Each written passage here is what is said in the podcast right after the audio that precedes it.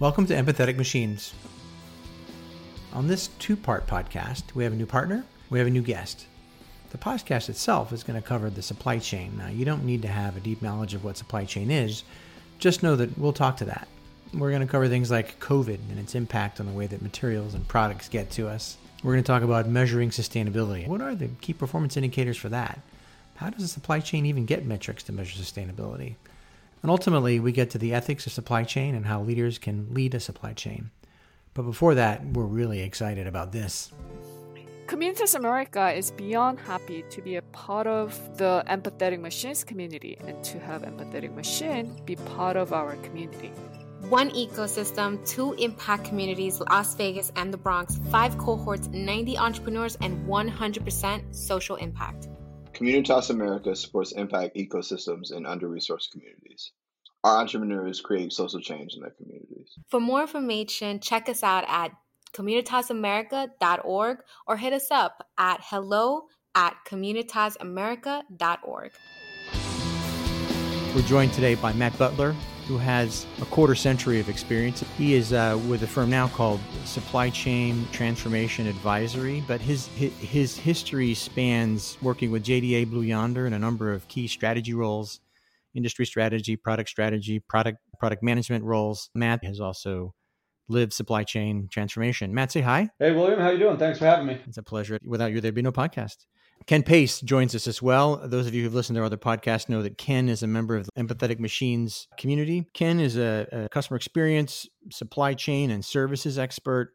He's been doing this for near a quarter century as well. I think we're celebrating that this week, actually. Ken has lived supply chain transformation as a part of a Fortune 10 company. That's IBM. And IBM is a firm that transforms over and over again. So he's been through this a number of times. He has several scars. Ken, do you still have all of your limbs, in fact? Most of my limbs. Well, all of my limbs, but uh, lots of scars, as you mentioned. Yeah, and sutures. Ken, thanks, thanks for being with us. I just want to get started with a very sort of straightforward approach here.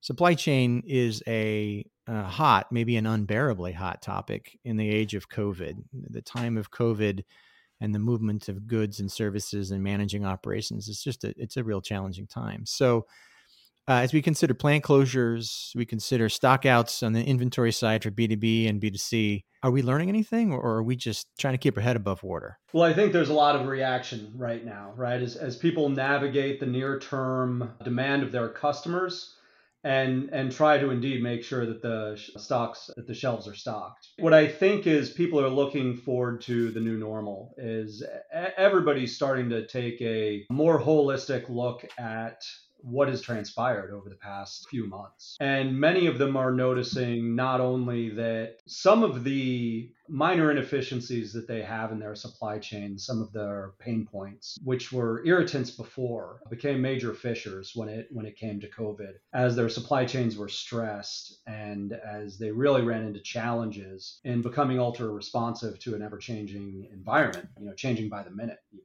And I think that they recognize that number one, they're on older, more antiquated systems that need to be modernized. But to some extent, that seems to be the least of their concern. Because again as you think about the new economy that, that will emerge from this and the, the changes and shifts in consumer behaviors which are becoming more entrenched they're even taking a step back and saying how can my supply chain help me drive more resiliency into my business strategy? How can I leverage it as a more strategic asset to become more responsive and, and maybe even to find some new revenue opportunities? As, as I think about my bricks and mortar retail drying up, as I think about my e-com channels beginning to expand, as I think about all of these existing warehousing and local delivery trucks that might not be so useful in the future. How do I still leverage those assets and drive a profitable organization going forward? So I, I think it is a time of retrenching, and I think it will be followed very quickly by a retooling that will look to leverage these modernization themes of getting on up to date technology where you can make rapid updates. I think you'll see an embrace of this digital ecosystem for digital supply chains that's evolved as things become more visible. You're ingesting more IoT signals, you are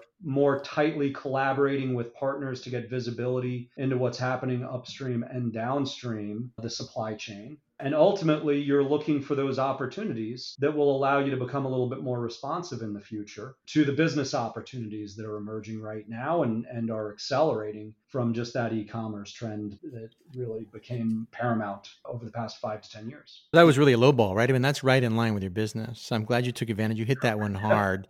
Let me ask you just, just, just before we move on, I, I think I heard you right, and I would certainly agree. During this COVID situation, now is not the time to think about a major IT transformation, a major replatforming. It may be a time to think about it, but it's not a time to do it. Right? This is a time to to to, to deliver, make things happen, and design the future transformation and make sure you're learning. Is that right, or is there more nuance there that I missed? Well, I, I think now is the time to get into the planning phase because you know what what we've seen over the past three or four months is now stabilized, and while there may be more shocks to come that divert and distract the resources that are focused on these transformations. It's really imperative to get your first foot forward and to start thinking about how you're going to transition. Some of these cracks in the supply chain were somewhat devastating, right? You, you think about many of the manufacturing plants whose supply network went down, and maybe they were too single threaded to specific component suppliers. The desire to nearshore some of that manufacturing, to diversify your supplier base so that you have more resiliency, so that you can keep your plants open,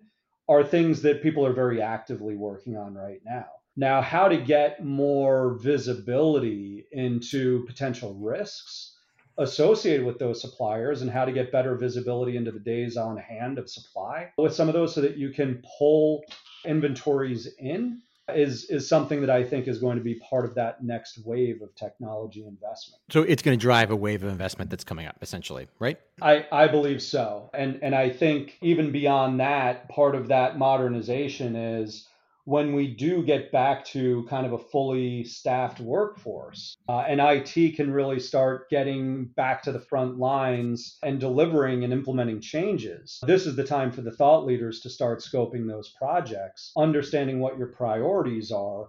And really working to balance what those more pragmatic value add opportunities are and how does it align to your five year vision of how your company is going to need to evolve to maintain a competitive outlook in the future. Is vision really important? I mean, consultants talk about it, and I guess executives talk about it on stakeholder calls and that sort of thing. But vision is that what's needed? Uh, I'd say vision is absolutely critical. What many of our executives aspire to do as leaders is to truly mobilize the workforce and the investments that they're making to steer their initiatives all in the direction of where their organization is headed. And if there's one thing I think that I see as more challenged than anything else, it, it is the consistent sense of purpose across an organization.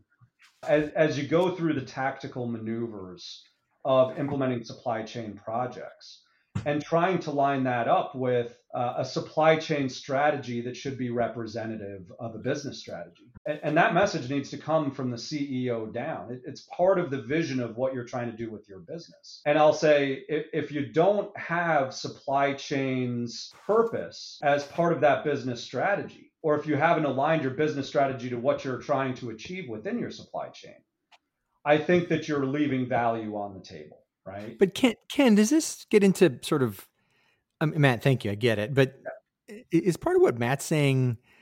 I mean, to be a bit cynical, uh, not that it's a characteristic of mine in general, but to be a bit cynical about this, are we just going to hear about supply chain executives that feel like they have to transform and they got to find something to do because it's post COVID. It's the thing that they have to do. Or what's your perspective on that that uh, cynical line? Well, yeah, I'm a little cynical too because your first question was, have we learned our lessons? And and I'm quite frankly a little disappointed that we haven't. So 17 years ago, we had SARS in in Toronto right? And we reacted. We, we did exactly what we're doing this time: shut things down, limited uh, interactions, tried to assist businesses with with funding and, and individuals that were affected by it. But here we are, 17 years later, and we're getting the same thing, COVID 19, and we're locking down, except to a much, much, much greater extent. And then when we were in this situation where we couldn't get the basics, PPE, couldn't get N95 masks, Canada, the US, shortages of masks, ventilators.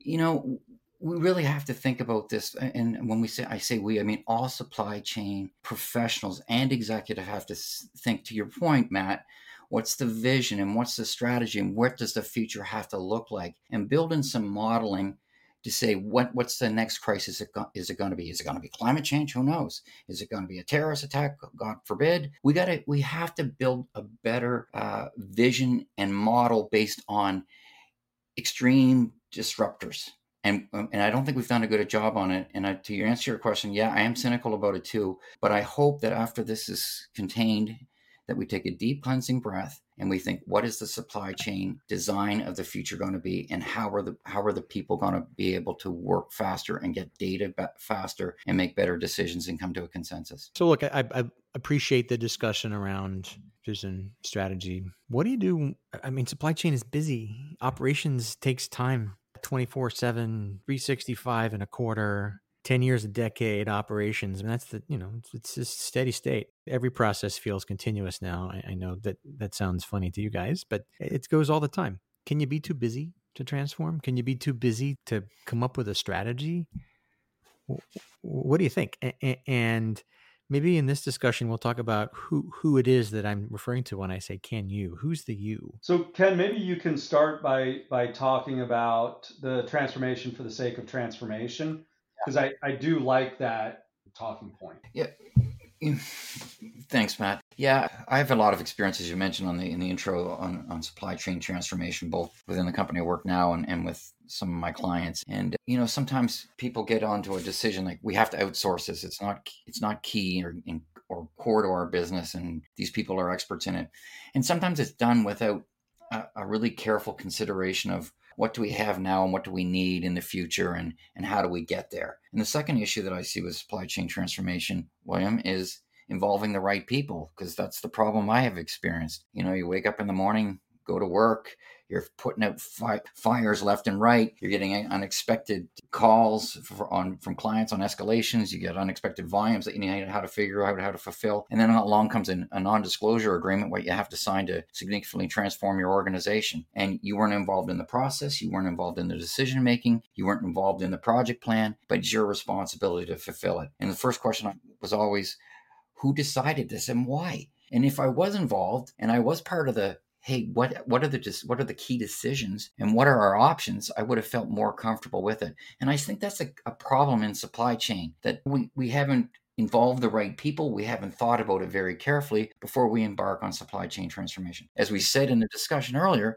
covid has has really accelerated the interest in supply chain transformation. We need to take a deep cleansing breath to think what does the future of the supply chain looks like? And how do we get there in a very careful and thoughtful process? But i'm all for it by the way. Yeah I, I would absolutely agree. I, I see so many folks you know we talk about transformation for the sake of transformation. We talk a lot about innovation for the sake of innovation I, I remember a few years ago, maybe five years ago, when cloud computing hadn't really matured to the extent that it was a compelling value proposition for many customers who had their own data centers. But what you had was CIOs who wanted cloud computing on their resumes, right? So they were going down the path of driving towards cloud, driving towards SaaS without even considering what the business value uh, of that would be. So, so it, it's critically important to have a, a long-term vision, very well aligned to business strategy of what your supply chain needs to be and how it needs to evolve relative to business enablement. And that needs to be pervasively understood across every project and program that's managed under the supply chain portfolio. Now, as that begins to bleed in, if you will, to each and every initiative uh, that comes to the fore, each and every project charter, each and every steering committee meeting, what you'll find is that there are numerous opportunities that exist to sweat the assets that you have to improve the day to day operations that aren't getting necessarily recognized or, or fully appreciated or invested in because they're not the nice new shiny object, right? That's both a, a pragmatic and tactical challenge, as, as well as maybe indicative of the fact that the executives, as they put together these roadmaps and, and lay out the individual investments that will occur, aren't considering that broader ecosystem of individuals and getting their input to say, look, you know, you, you can really take three steps towards that systems upgrade if you just made these two or three minor changes. And you could buy yourself two more years of needing to get on the latest technology and repurpose that money for something that's far more important right now. I just agree. I mean, I'm glad we're recording this. I'm going to steal shamelessly from those words in the future, Matt, because you know you, you touched on a couple of topics that are that I I think are really important to note again, and that is yeah, there's all these little projects, but they have to be aligned with a strategy and vision, as we as as you said earlier. So you know, and then the second thing, investing in technology so you can have it in your resume, or you don't you think you're solving a problem that you don't fully understand, and and then the third thing that I would like to highlight is understanding the supply chain is part of the, of the sales strategy, right? You know, the sales drive the company, it drives the earnings per share and the profitability and all of the other wonderful stuff that, that makes companies measure their performance to their outside investors or to their the private owners. Sometimes as their models are changing, they're implementing or they're investing in the wrong things to solve a current problem, but not looking at the future. And, and, and I'll, I'll get to the point. I was working with a client recently that wants to transform their supply chain, but they're also moving to services. So why why would you why would you spend all your money on transforming your, your current supply chain when your need for your supply chain as in its current state will diminish over time? Your actions need to be aligned to the strategy and all the projects and programs under those actions need to be cohesive and aiming towards the same goal. And, and so much of the value that you get out of the workforce is by harnessing the insights that they have on how to improve the day-to-day operation. If those folks aren't the being treated as the origin of the concepts and ideas and, and advances that you're trying to invest in, then you're most certainly leaving something on the table as well. Right? It needs to be a uh, a holistically communicated and socialized and participative uh, process of revitalizing your strategy on an ongoing basis and talking about what's working, what's not working, where the opportunities lie. So, so that's that's that uh, strategy that changes. I don't know, weekly by the hour how, how, do you how do you do that? I mean, I, am I'm familiar with. I mean, this is a trend that's going on across domains. The idea that the strategy has a shelf life is sort of archaic. It used to be important to stay the course for three years or for five years or whatever. But but it's increasingly clear that you have a strategy. You know what you set out to do. You cascade it down in the organization, and then you trust multiple levels of the organization to do things that are that are right. But but, but even so, in the case of supply chain, h- how long does the strategy that you cascade down last? And, and I mean, let's get real. How do you do this? Yeah, and, and it's an interesting question because what I've typically seen throughout my career is that these strategies last as long as the leaders do in their positions, right? Exactly. Uh, right. Right. A, a, good leader will keep you on track, driving towards his vision and strategy. A great leader will recognize, uh, number one, where there are disruptions that put his strategy at risk, his or her, and also recognize where there are disruptions that create new opportunities that he might want to pivot towards. And that is why, you know, I, I feel so strongly that at a minimum on an annualized basis, it needs to be a comprehensive retrenching across the organization of are we focused on the right things? Did we do what we set out to do over the past year? If so, why? If not, why? But what should we be thinking about doing differently? Where's the market moving? And where do we need to find ourselves three to five years from now? Are, are we on track? Some of those disruptions that we mentioned very early on, whether you're talking about e commerce, the, the reduction in cost of cloud computing power offers tremendous opportunities to ingest more data, create more insights. AI and ML are changing the way that businesses can predict their operating environment and, and drive efficiencies in. But very few companies have been able to instantiate strategies that take advantage of these things. It's the leading CIOs and, and COOs that are really driving in that direction because they're pushing down into the organization. This is where we need to be. And and I need you guys coming to the table every morning with new ideas and, and new opportunities that are going to allow us to evolve and, and stay relevant in these industries. So the answer is dynamic leadership. I, I think I heard you say it, it, an annual, you know, hard look at it, but leadership at the top eh, that um, allows the sort of agility to occur. Does that? It, it needs to be very procedural. And an annual mm-hmm. foundation. I think, yeah. is critical, but you also need to be nimble enough to recognize when disruptions are occurring. That can happen far too frequently when people recognize that their quarterly metrics are falling short of, of the street's expectations. Uh, that can certainly emerge when COVID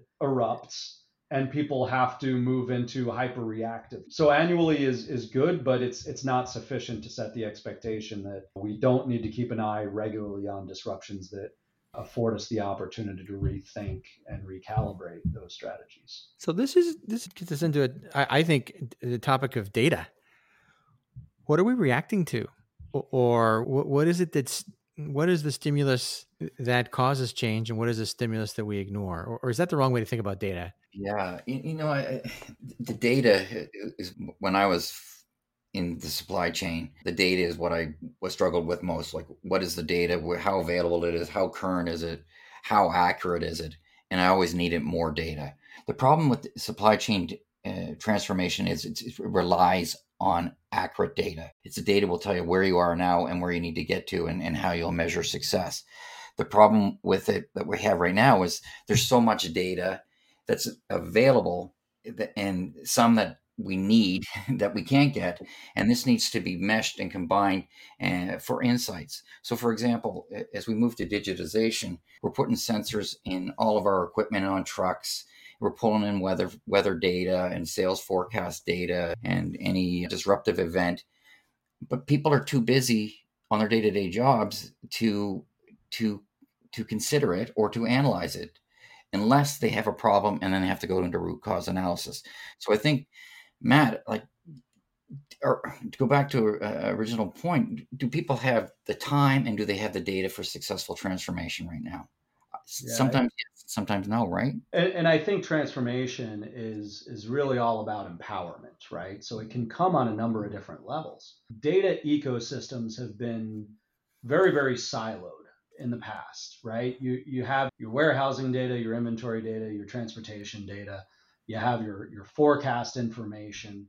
At, at the end of the day, I sense that what what ultimately drives most behavior in supply chains is that forecast, which which brings with it incredible levels of inaccuracy, by the way. When we think about being able to derive better insights, right? I, I think that holistically, as we attempt to converge to a digitalized supply chain data ecosystem, right?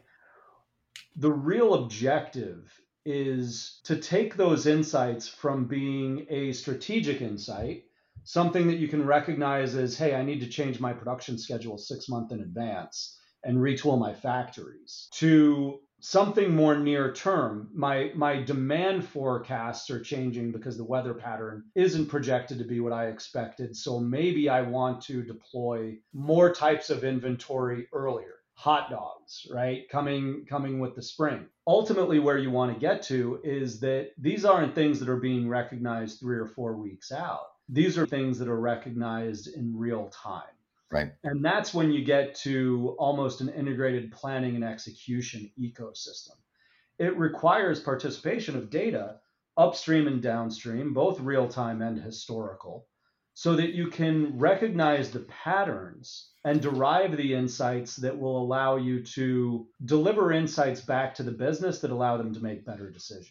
Yeah, you know, better better decisions is, is key, right? So typically transformation is about doing it much cheaper, doing it faster and much more efficiently and uh, making better better decisions. The the one thing that I always look for when I was go- involved in product is who are the people that analyze data right now? And are they spending their days on analysis paralysis? or are they actually working for the customer? right? And so what you're talking about, Matt, is predictive analytics, and that's what I look for from a from a digital supply chain. Is the, the system generates the data, analyzes it, and when I go to work in the morning, I have my cup of tea, and it says, "This is what you need to do today to react to something that's going to happen in three weeks." I don't want to have to go through reams of data and have five meetings and, and build five and review five PowerPoint charts. And so I think you're, on a really, really good point. The system has to be intelligent, responsive, and predictive. Absolutely. And, and where this will take us over time as the, the decisions that need to be made, it can also quantify or rationalize which ones should take priority, right? And the reason that that's so important is because it creates a self learning algorithm in nature, whereby today I may be looking at here's my five shipments that are going to be late.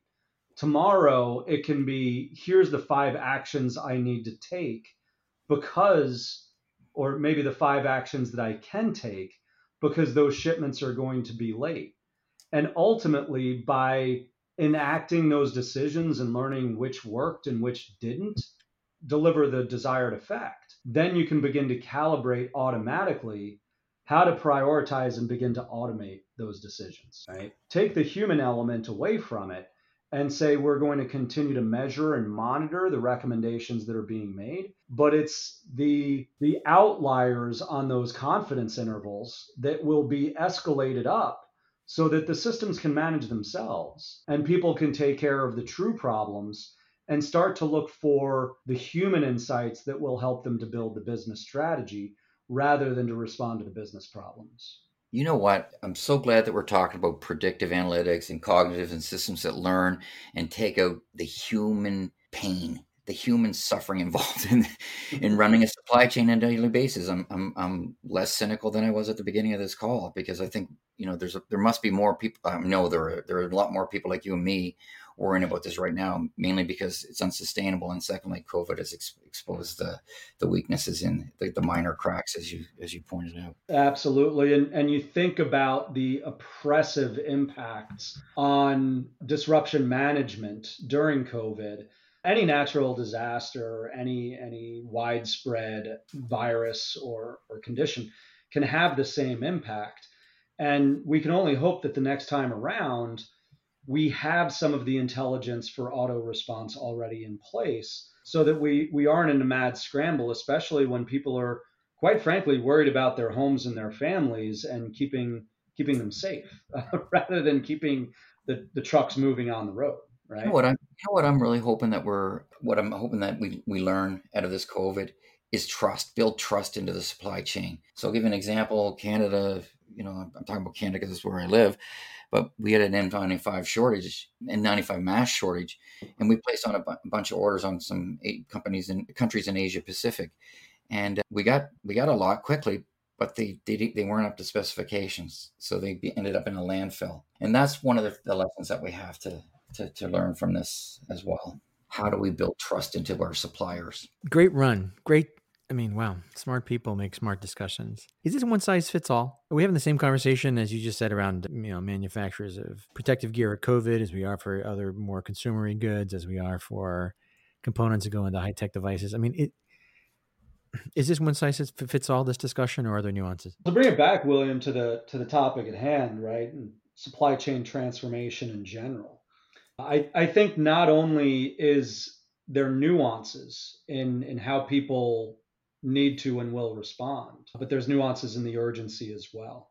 And I, I think as an industry leader, if you think about how how important it is to embrace a more transformational culture in nature, one that is more focused on innovation, maybe more focused on digitalization, more focused on accelerating, bringing value to the business. You can kind of look at it in terms of how disrupted has that industry become with the rise of e commerce. Today, I'd say that soft lines are well along the maturity curve. Apparel makers, they've already been impacted. Stores are closing, they'll continue to close.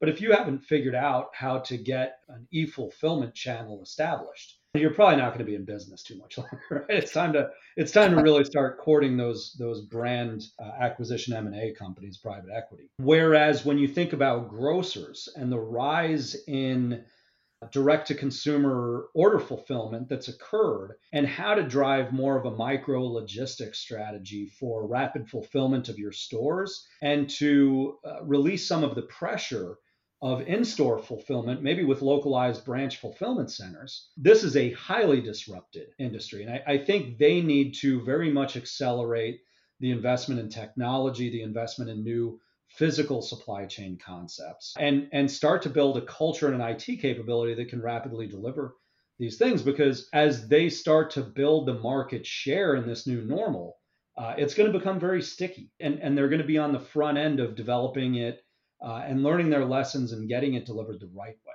Other other areas that you mentioned, right? I think very much the same for specialty businesses, specialty retail. When you get into consumer goods, whether they're durables or consumer products like household and food and beverage, I, I think it's almost a, a measure of how competitive your industry is, not how disrupted it is, because these things, you know, food continues to flow, but how competitive is it? And are the stores going to prioritize one vendor versus another when they know that they can have assured supplies and replenishments when and how they need them? How much of a premium can you charge for your brand? And how do you need to connect with your customers? I, I, think a lot of the emphasis in those industries won't be on bringing new supply chain capabilities it'll be more about how to develop more aggressive insights that will allow them to be more responsive with their supply chains to their customer needs so that they can maintain that vendor of choice mentality. But I'll tell you, many of those folks have antiquated systems. They haven't invested in these things as core competencies. Many of them have outsourced a lot of their supply chain capabilities, and they've almost lost their ability to do so. So I think there will be a different style of transformation, if you will. Maybe a little bit more along the lines of a modernization, an insourced or a refresh, if you will, of those supply chain capabilities and and the recognition that supply chain is an asset to their ecosystems that really can't be ignored. Ken, what do you think? One size fits all? Uh, that's great, Matt. I mean, you, you, you took it around back to the right topic. I appreciate that. Ab- yeah, absolutely not one size fits all. I mean, I'm, I'm glad I'm not in consumer products right now because of the, the, the challenges of fulfilling it at, at, at, at this time. But I, I, look at it, you know, the industries that need to transform are the ones that have not modernized and for whatever reason. So for electronics, of course, we we we're an innovative industry, but there's there's some that are that rely on you know traditional methods. Like I think of of, of growing food. You grow potatoes, you ship them to a distribution center and package them and then you send them to the a store right? And we've been doing it the same way or some companies have been doing it the same way forever and ever. But i think the industries that have to that have to really think about transformation are the ones that are run on low profit margins and that have high volumes right? That's number one. And then secondly, what's the impact of a problem? And let me give an example of an impact of a problem. If we have a, a problem with the supplier in electronics, send out a, uh, a phone that doesn't work or a PC that fails after 30 days. If you're in, in the food industry and you you have you find that there's been salmonella or a, a food quality problem, the impact is much much greater. So that's a kind of a way of saying that you know I, I don't mind a, a quality issue with electronics is far less severe than one where people get poisoned. right? Or potentially poisoned. Mm. So it, it, depends on, you know, how are your competitors doing? How much money do you have to, to spend on supply chains transformation, and how fast you need to move based on on uh, your willingness or ability to survive. Yeah, and, and I'm really glad that you called out that it's those low margin businesses that most rapidly need to transform. Because number one, we'd all agree they're late in the game, but it, it is true when you think about grocery, when you think about the distribution business where margins are, are airtight, these are the folks that have true risk in their operating environments as new concepts are going to begin to emerge, right? You can have manufacturers who are going to move into distribution. But more importantly, you'll have retailers moving in and trying to leverage their localized assets as distributors as a way to offset the loss of the store traffic and to, to leverage the assets that they have to grow new revenue streams, maybe even as third party logistics providers. Right. In grocery, you've seen this direct to consumer channel now starting to move in. Amazon is talking about buying up mall space. They're they're partnering tightly with the Simon Group and they will emerge as a local provider, not only of groceries through Whole Foods and an extended network that will continue to grow, but you're all you're also moving into those B and C movers, the slower moving products that people would like to have within a day or two lead time, or maybe even you know two hour in in high density urban, and that's going to be a major threat to these grocers and distributors when when they can't maintain the item catalog that somebody like an Amazon can. You know, that's a really good point that the customers' expectations vary by industry, right? But they're all, but customer expectations overall are rising. I, I think you would agree with that. Absolutely. Yeah. But then you made a very good point that I didn't want to lose in response to William a, a few minutes ago about some companies have outsourced their supply chain operations and their ability to react now is limited just give me a little more information on that. I want to know what you're thinking, see if it's aligns with me. Well, I, I think number one, anytime you outsource, there there needs to be a strong partnership, uh, a lot of trust, but also a, a fairly robust control set, in my opinion. It, it is trusting another partner to come with innovative opportunities specific to your business that are going to help you drive higher levels of responsiveness and better operational efficiencies. In, in many cases, it's not just the operations that are being outsourced, but also the systems. And that means that, you know, the data that we would be leveraging to provide insights or trying to ingest, there's nobody looking at to even say, you know what, if I could see a connection between that order and its status and the inbound shipment, then I would I would be able to make changes more readily. It, it's almost foregoing the option to drive higher service levels on behalf of your customers. And, and it is that not just the access to the data, not just the control over the systems and processes, but the thing that concerns me about outsourcing the most is the allowing that skill set, that knowledge base, that expertise to leave your organization. And, and that's the scenario that many people uh, have found themselves in. You just opened up one of my scars, Matt. Yeah. yeah, that's that was the issue I I, I experienced a, a few years ago, where we sent our best people to the outsource company.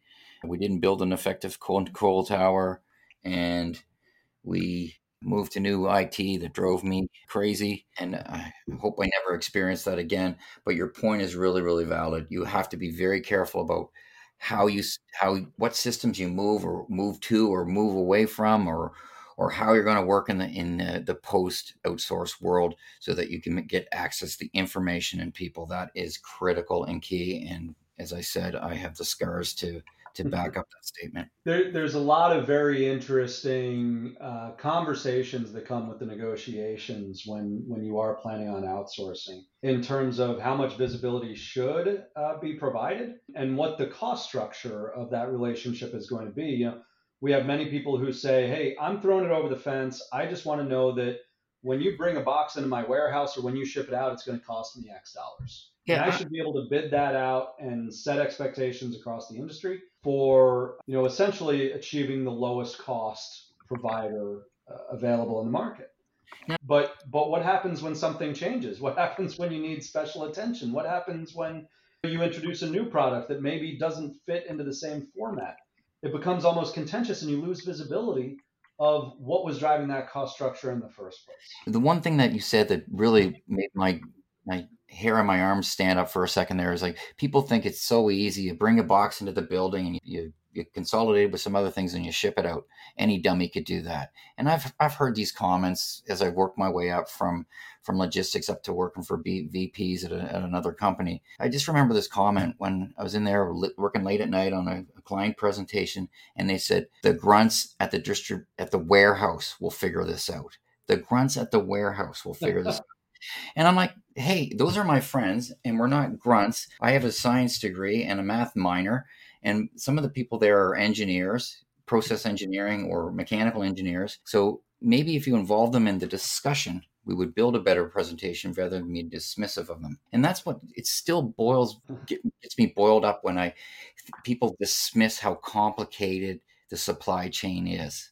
And sometimes these people are making the supply chain decisions to make it worse.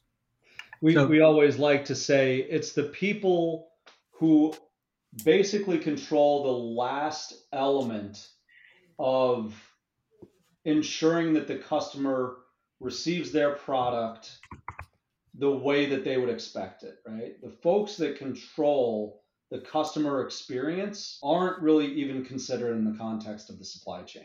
That's right. But that's your business. That's that's that's what we're all supposed to be focused on is ensuring the customer gets what they ask for, how they ask for it. You can't bill a customer until you ship it, deliver it, or install it, right? We'll continue this discussion in part two of the podcast. Audience members, machine heads, thanks for listening. Let us know what you think. Drop us a comment wherever you found the podcast. That's Apple Podcasts, Stitcher, Spotify, or our website, empatheticmachines.org.